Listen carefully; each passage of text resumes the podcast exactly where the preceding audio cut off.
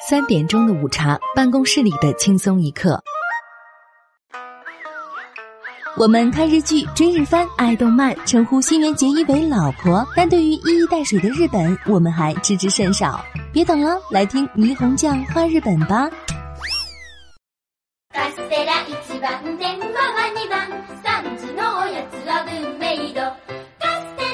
我们的蛋糕第一好吃，快打电话零零二三点钟端上文明堂。随着奥芬巴哈的《天堂与地狱》序曲明快的节奏，一对小熊娃娃在电视屏幕上边唱边跳。这短短几句歌词，只要听过一遍，便会萦绕于脑海，令人难以忘怀。凡是在东京待过一段时间的人，对老字号糕点店文明堂的这个鸡蛋糕广告，恐怕没有不知道的。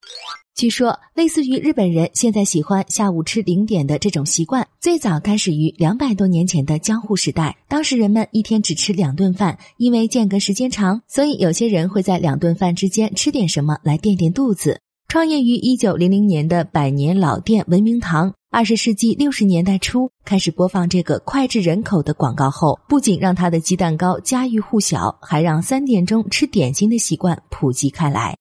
从幼儿园到公司办公室，到了三点钟左右，大家都会倒杯茶，吃些点心，休息一下。一般公司五六点钟下班，三点正好在午餐和下班时间当中，休息一下，继续工作更有效率。同时，有研究表明，下午三点钟前后是最不容易发胖的时间，即使是那些注意身材的女孩子们，也可以放心大胆的吃上一口。一直到上世纪末，日本大部分公司每到下午三点钟，都会有办公室小姐轮流倒茶发点心。记住部长、科长们的茶杯和他们各自喜欢喝浓茶还是淡茶的习惯，是这些小姐们工作的一部分。可是近年来，随着女性社会地位的提高，女性在工作岗位上肩负的责任与男性趋向于平等。加之现在各种新型小家电层出不穷，功能强大，越来越多的公司开始采用自动咖啡茶水机，三点钟倒茶发点心的工作也逐渐被取消。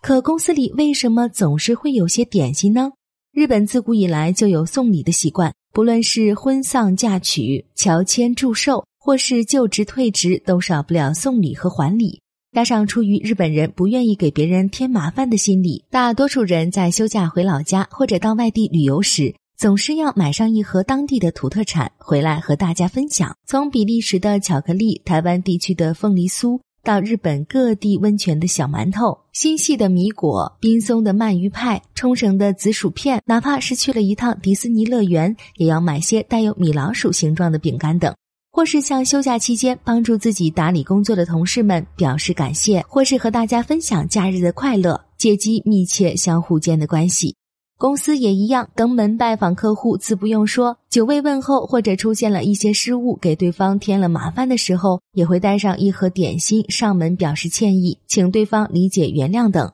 展开促销活动时要送礼还礼，而且优惠促销会也非常频繁。另外，公司内部有时上司看到下属工作辛苦，也会自掏腰包买上一盒点心犒劳大家。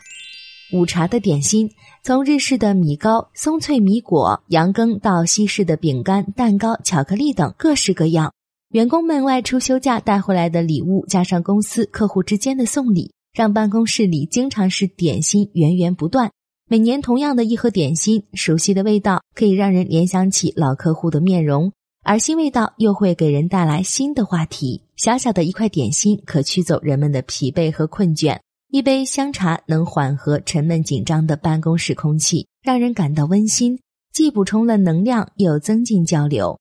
记得一次，部长正在批评一名部下，气氛非常紧张。其实问题早已基本解决，只是部长怒气难消而已。这时，女员工为部长递上了一杯热茶和一块北怒川温泉的豆沙团子。顿时化解了窘境，让部长下了台阶，把话题自然的转移到女员工们周末旅游的趣闻上。最近，人们认识到，常年持续送礼，很多都变成了一种形式和习惯，甚至为此感到负担。随着各公司削减开支，送礼也不断被精简，公司里可以共享的糕点好像没有从前那么多了。加上女员工们不再专门承担沏茶倒水的工作，三点钟大家一起吃茶点的习惯也发生了很大改变。不少人都是自备零食带到办公室里，随时想吃就吃。也就是在这种情况下，便利店悄悄地在室内大办公楼和学校的各个角落寻求商机。不仅提供的甜点种类繁多，而且咖啡也越来越地道。店内还开辟出饮食专区，供客人歇息小憩。很多人开始自己花钱买些小零食，捎带上一杯现磨咖啡，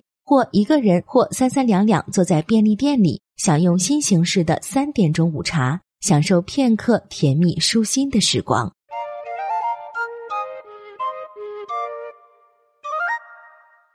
更多信息，请看日本网三 w 点一胖点 com。